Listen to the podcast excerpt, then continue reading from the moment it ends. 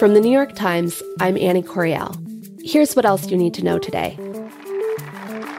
Today, I'm making it clear to protect our democracy, I support changing the Senate rules, whichever way they need to be changed to prevent a minority of senators from blocking action on voting rights.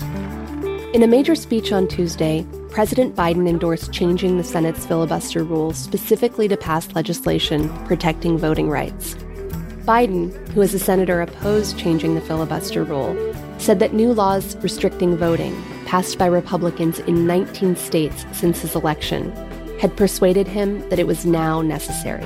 So I ask every elected official in America how do you want to be remembered? But changing the filibuster rule would require all 50 Senate Democrats to support Biden's plan, and two of them have previously expressed strong opposition.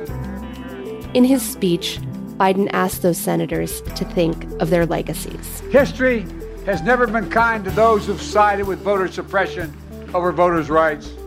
And the World Health Organization said that more than half of people in Europe could be infected with the Omicron variant of the coronavirus in the next two months.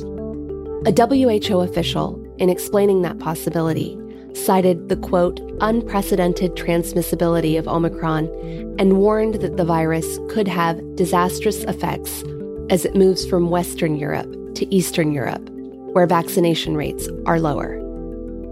That's it for the daily. I'm Annie Correal. See you tomorrow.